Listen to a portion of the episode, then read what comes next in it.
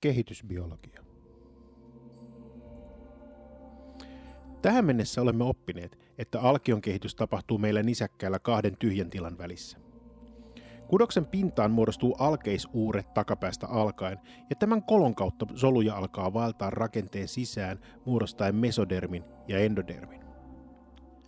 Samaan aikaan kehittyvän alkion etupäässä päällikerrokselle ektodermille tapahtuu niin sanottu primaarineurulaatio. Tällöin ektodermi painuu kuopalle ja sen reunat muodostavat eliön pituussuunnan suuntaiset harjanteet. Tämä johtuu solujen epäsymmetrisestä kasvusta ja venymisestä. Kun painuva ektodermi kohtaa selkäjänteen, sen kudos paksunee, jolloin painauma muuttuu V-kirjaimen malliseksi ja syvenee tuoden kohonneet reunat lähemmäs toisiaan. Lopulta harjanteet yhdistyvät jättäen ektodermipainanteen alleen, jolloin painanne muuttuu hermostoputkeksi. Samalla pinta muuttuu eläimen ulkopintaa muodostavaksi kudokseksi. Erikoisinta prosessissa on, että muodostuneen putken ja pinnan väliin jää muutaman solun kerros. Nämä solut eivät ole hermostoputkea, eivätkä ihoa, vaan nämä hermostopianan solut lähtevät pian vaeltamaan eri puolille elimistöä. Neurolaatio etenee eläimen etupäästä kohti takapäätä samanaikaisesti gastrolaation kanssa, jolloin alkion pään puolella hermostoputki voi olla jo lähes valmis, vaikka peräpaassa on havaittavissa vielä alkeisuuri. Miten harjanteet sitten kiinnittyvät toisiinsa? Hermostoputken muodostuminen vaatii sekä hermostolevyn että ympäröivän ektodermin solukkojen liimautumista. Liimautuminen tapahtuu solukalvon kadheriinimolekyyleillä. Tällöin kudokset tunnistetaan toisistaan ja liimautuminen saadaan tapahtumaan. Harjanne ja muodostuva hermostoputki sisältävät hieman toisistaan poikkeavaa liimaa, jolloin harjanne liimautuu ainoastaan toiseen harjanteeseen. Sulkeutuminen aiheuttaa melko yleisen kehityshäiriön, selkärankahalkion, jossa hermostoputken takapäähän jää reikä. Tämä saadaan yleensä helposti kirurgisesti korjattua. Sen sijaan hermostoputken etupään sulkeutumisen häiriöt estävät aivojen kehittymisen, millä luonnollisesti on vakavia seurauksia. Normaalisti hermostoputken etupään muodostaa pullistumia, joista kehittyvät aivot. Hermostoputken kehittymistä säätelee samanaikaisesti kehittyvä selkäjänne. Se erittää Sonic Hedgehog, SHH-säätelytekijää, joka indusoi läheiset solut muuttuvan liikehermoiksi. Samalla solut, jotka altistuvat vähemmän SHHlle ja enemmän ektodermin erittämälle BMPlle, kehittyvät aistinhermoiksi. Siten selkäytimen rakenne ja toiminta on ymmärrettävissä kahdella säätelytekijällä, joiden seurauksena selkäytimeen tulee informaatiota elimistöstä ja sieltä lähtee hermoratoja pitkin viestejä hermolihasliitoksiin.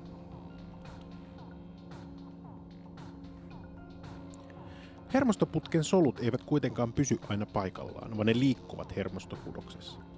Tällöin ne kokevat erilaisia säätelytekijöitä, mikä mahdollistaa niiden erilaistumisen. Lisäksi hermosolujen toiminnan kannalta on oleellista niiden verkostoituminen muiden solujen kanssa.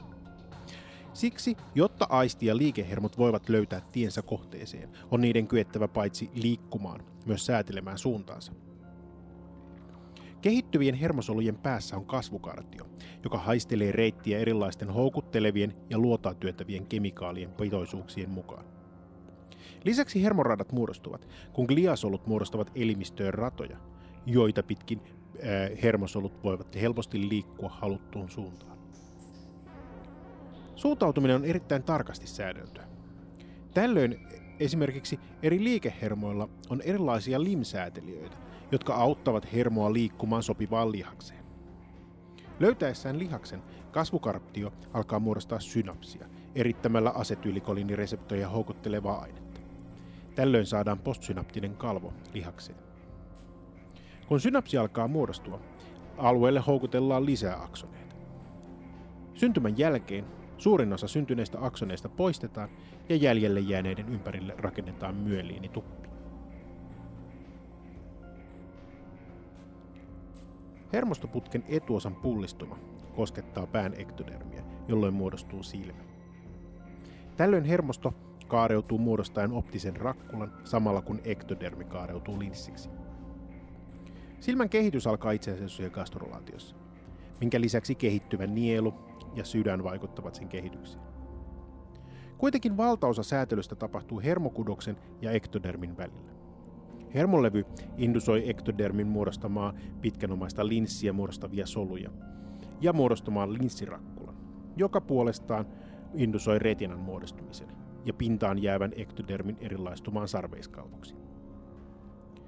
Silmän kehittyminen vaatii hermostokudoksen kosketuksen pään ektodermiin. Säätelyyn vaikuttaa myös Sonic Hedgehog ja sen säätelemä PAX6, jotka normaalisti saavat aikaan kahden silmän kehittymisen. Tätä signalointireittiä käytetään hyväksi esimerkiksi luolassa elävillä sokeilla kalalajeilla. Linssin lisäksi silmän kehittymistä on oleellista optisen rakkulan muodostuman retinan järjestäminen. Järjestäytyminen alkaa silmän pohjalta liviten sen reunoille. Muodostuvan retinan hermosolut liikkuvat aluksi poispäin linssistä, kunnes ne ovat kiinni alapuolisessa pigmenttikerroksessa.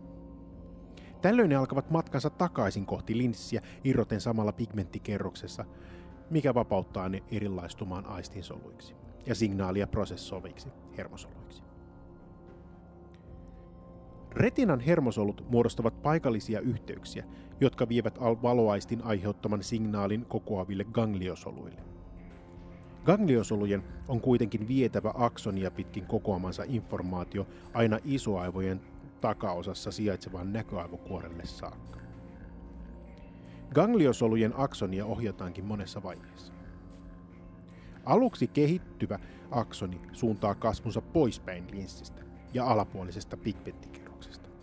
Samalla silmän pohjassa oleva sokea täplä houkuttelee aksoneita luokseen. Sokean täplän kohdalla aksoni käännetään ja kasvu suuntautuu silmästä kohti optista kiasmaa, jossa nenänpuoleiset aksonit kulkevat suoraan vastapäiselle näköaivokuorelle, mutta ohimonpuoleiset kääntyvät jyrkästi. Optisessa kiesmassa näköaivokuorelle kulkee gliasolujen muodostamat valtatiet, joita pitkin aksonit voidaan ohjata nopeasti, minkä jälkeen näköaivokuorella ne lajitellaan erilaisten paikallisten signaalien avulla. Hermostoputken ja epidermin väliin jäävä kudos lähtee vaeltamaan muodostaen mitä erilaisimpia kudoksia. Tämä niin sanottu neljäs alkiokerros, hermostopiena, ei muutu hermostoputkeksi, koska BMPtä erittävä epidermi on liian lähellä. Hermostopiena erilaistuu perifeeriseksi hermostoksi hermotukisoluineen, moniksi endokriinisoluiksi, ihon pigmentiksi, kasvojen luustoksi ja lihaksiksi, sarveiskalvoksi, hampaan rakenteeksi ja niin edelleen. Tätä erilaistumista säätelevät monet tekijät, joille altistuessaan hermostopienan solut muuttuvat. Kuitenkin on helposti ymmärrettävää, että esimerkiksi endokriiniset adrenaliinia erittävät solut ja autonomisen hermoston adrenergiset hermot ovat molemmat samoista hermostopienan soluista lähtöisin. Erikoisin hermostopienan kehittämä rakenne on kasvojen luusto. Pienet muutokset hermostopianan toiminnassa näkyvät nopeasti kasvojen rakenteissa, jolloin esimerkiksi linnujen nokan mallia voidaan muuttaa soveltumaan mitä erikoisimpiin ravintolähteisiin. Siten, kun ensimmäiset niin sanotut Darwinin peipot lensivät Kalapakossaarille, ne vähensivät lajin sisäistä kilpailua löytäessään uusia ravintokohteita. Tällöin niiden helposti muokkautuva hermostopiena muovautui rakentaen nokaltaan erinäköisiä lintuja. Ei siis ihme, että me ihmisetkin tunnistamme toisemme parhaiten juuri kasvojen piirtein.